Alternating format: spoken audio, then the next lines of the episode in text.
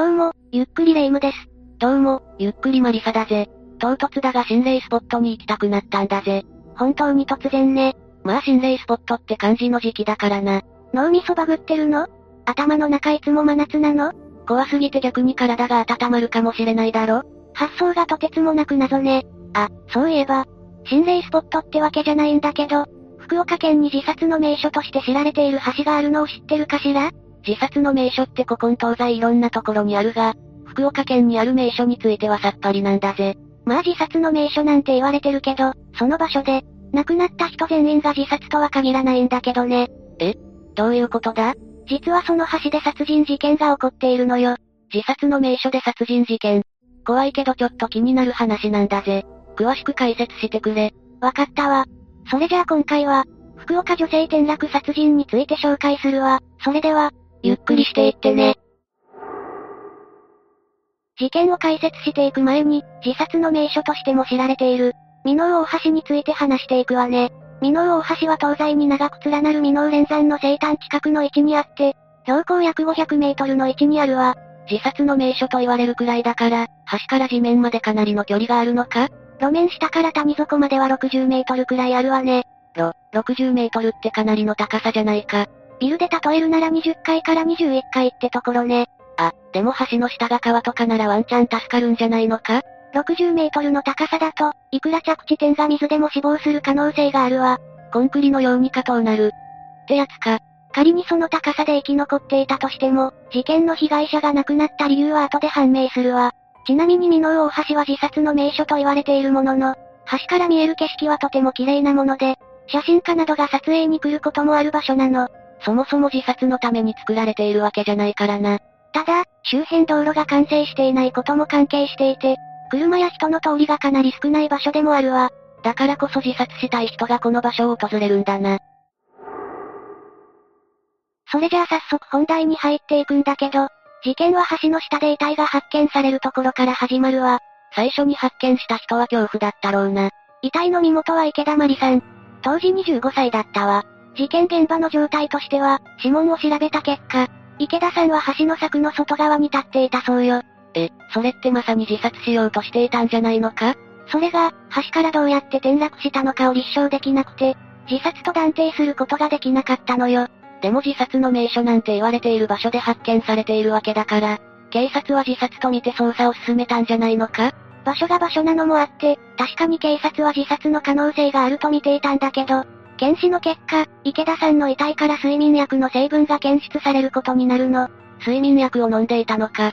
それだと転落した後に、助かっていたとしても死亡する可能性があるな。でも睡眠薬が検出されたからといって自殺じゃないって証拠にはならないよな。普段から服用しているかもしれないわけだし。それが池田さんが普段から服用しているものではなかったの。ってことは誰かが池田さんに睡眠薬を飲ませた可能性があるってことか？そう。そのため警察は、池田さんが事件に巻き込まれたのでは？ということで、他殺の線で捜査を進めることになるわ。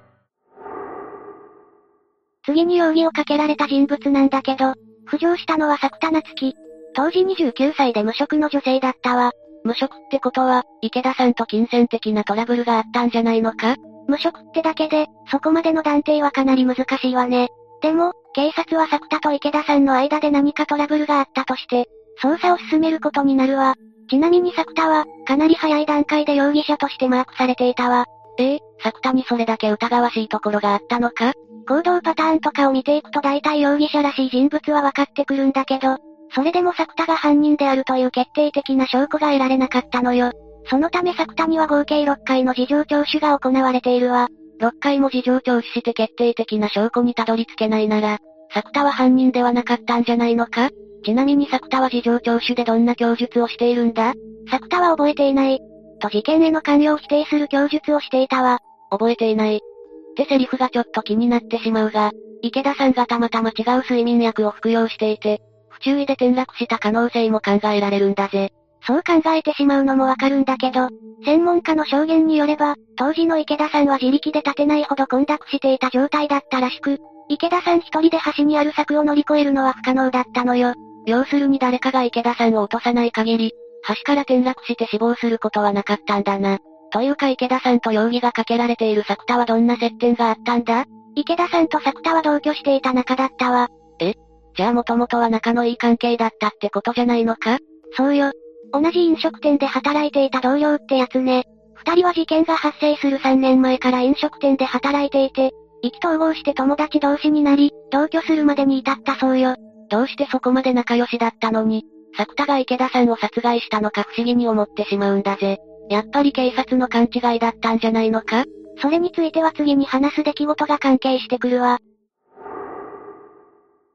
池田さんと作田が同居し始めてからのことなんだけど、作田はお店の客として来店していた A さんという男性と付き合うことになるわ。そういう縁があるのはいいことだよな。そして A さんは池田さんと作田と一緒に同居することになるの。うん、それはなんとも不思議な状況なんだが、それからしばらくして、理由は不明ではあるんだけど、池田さんは一緒に暮らしていた家を出ることになるわ。まあカップルと一緒に同居って普通に気を使うしな。作田としては良かったんじゃないのか？そうね。でも池田さんが家を出ていくタイミングで、A さんは作田に別れ話を切り出しているの。え、それってもしかして、A さんと池田さんがそういう関係だったってことか？実際 A さんが池田さんと関係があったかはわからないんだけど、そのことに逆上した作田は A さんに大量の睡眠薬を飲ませて、紐を使って A さんを考察しようとしたの。え、それじゃあ A さんは、幸い作田による A さんの殺人は未遂で済んでいるわ。よかったんだぜ。この殺人未遂は警察が捜査していく上で発覚したもので、それによって、作田が犯人であるという確証がさらに強まっていくことになるわ。まあ A さんにも睡眠薬を飲ませているわけだしな。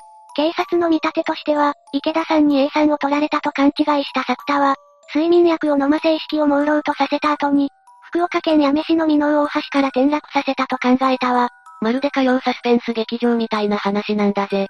と言ってもあくまで警察の推測であって事実なのかは不明なんだけどね。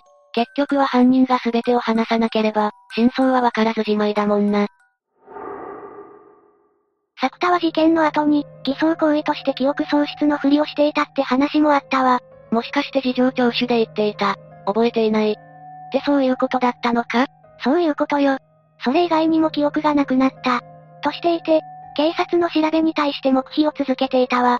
また、事件の後にすぐ110番や119番通報していない理由についても、記憶がない。の一点張りで乗り切っていたそうよ。え、それ乗り切れてるのか？普通に無理があると思うんだが。池田さんに睡眠薬を飲ませる際も用意周到で、SNS で架空の男性のアカウントを作って、池田さんに睡眠薬を飲むように迫っている演出もしているわ。偽のアカウントまで作って、徹底的に準備してたんだな。ちょっと怖いんだぜ。こういうこともあって、作田の関与否定には無理があると判断されているわ。そりゃあそうだろうな。無理やり感がすごすぎて、逆に怪しいとも思ってしまうんだぜ。しかも偽装工作だけじゃなく、自分のことを、乖離性同一性障害だと主張したりもしていたわ。乖離性？なんだって？簡単に言えば、二重人格や多重人格ってことね。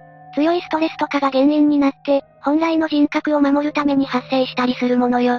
それって病院とかで診断を受けて作田は主張しているのか？それについては不明なんだけど、自分で言い回っていたそうよ。おう。それでいけると思った作田もある意味すごいんだぜ。裁判の時に名前を聞かれた時は、乖離性同一性障害の交代人格の雪乃です。戸籍上は作田夏樹です。と話していたそうよ。自分で乖離性同一性障害とか言うんだな。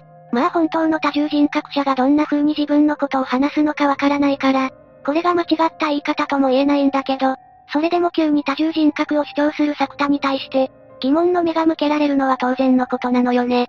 タイミングが良すぎるって考え方もできてしまうよな。それじゃあここからは作田に対して行われた裁判について話していくわね。お願いするぜ。初公判では、さっき話していた通り作田は、事件への関与をいろんな方法で否定していたわ。多重人格とか記憶喪失とかっていうやつだな。そして作田は池田さんが自分で橋の柵を乗り越えて、地面に転落したと無罪を主張したわ。っていうか一緒にその場にいたんだな。その時点で無罪はほぼ難しいと思うんだぜ。まあ言ってることはめちゃくちゃよね。ただ2回目の後半では、今まで話していた供述が全てひっくり返ることになるわ。お、それじゃあ作田は容疑を認めるのか？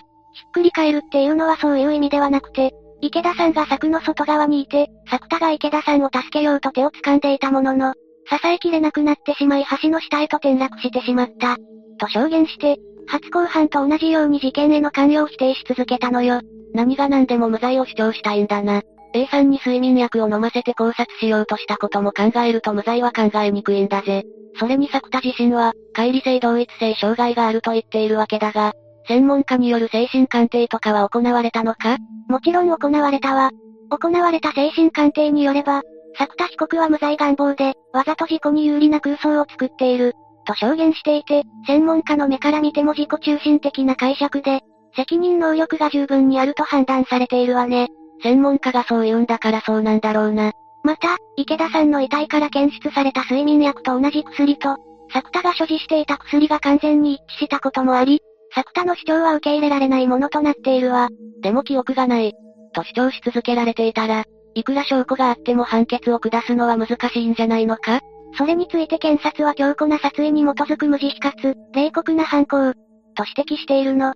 詳しい情報はないんだけど、精神鑑定で記憶喪失も、演技であると証明されたなんて言われているわね。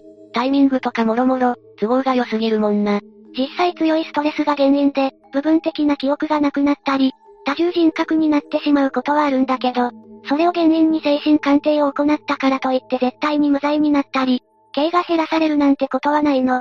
自分と違う人格が殺人を行っていたとしても、その責任は人格の本体にあるとされているからね。演技で無罪になれるほど簡単じゃないどころか、多重人格で無罪になること自体、難しい話なんだな。しかも作田は池田さんを殺してやる。自殺に見せかける。川や橋に連れて行く。と知人に話していたようで、それも証拠になっているみたいよ。証拠になってるみたいよ。ってその供述で十分な気もしてしまうんだが、殺人事件の犯人って知人に殺意を伝えることが多いよな。後々になって供述されるとか考えないのか？まあそれだけ精神的に追い詰められていたりするからね。何にでも言えることだけどこれと決めつけることはできないのよ。それで作田にはどんな判決が下されたんだ？一審二審の判決では、犯人だと示すこれらの事実が偶然積み重なることは考えられないとして、懲役22年が言い渡されていて、池田さんが転落してすぐに通報しなかったことや自作自演で男性になりすまし、SNS で偽装工作を行ったり、記憶喪失や多重人格を演じていたり、それらを含め、実際に突き落としたかどうかに関わらず、作田自身に殺意があったことが認められての判決らしいわ。罪のない友人を計画的に殺害して、嘘で逃れようとして22年か。池田さんの遺族から見たら納得いかない結果だよな。意見陳述をした池田さんの父親は、睡眠薬を飲ませて未来を奪った。マリが受けた寂しさや苦痛を、そのまま作田に受けさせたい。法の許す限り、重い処罰を希望します。と怒りと悲しさをあらわにして語っていたわ。どんな理由があれ、自分の娘が殺されたらそうなるもんだよな。とまあ今回の解説はこんな感じになるわね。そういえば A さんと池田さんは、作田が思っていたような関係にあったのか？それについてなんだけど、A さんと池田さんの関係については明らかになってないのよ。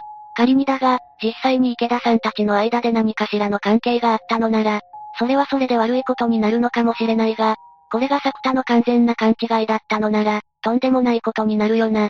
しかも事件の真相は完全にわからない状態になってるため、池田さんの遺族でさえ、どういった理由で殺されたのか正確には分かっていないのよ。本当に納得できない事件なんだぜ。今回紹介した事件はこんな感じだけど、マリサ、心霊スポットとか自殺の名所に行くのよねあ、えっとその、事件の話を聞いたら自分の行いが不謹慎に思えてきたんだぜ。そうね。私はお化けとか信じてないけど、人が亡くなった場所を面白おかしく楽しむのは不謹慎だと思うわ。巫女がそんなこと言っていいのか？私が信じてるのは神様だから。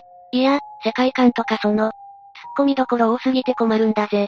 というわけで今回は福岡女性転落殺人について紹介したわ。それでは、次回もゆっくりしていってね。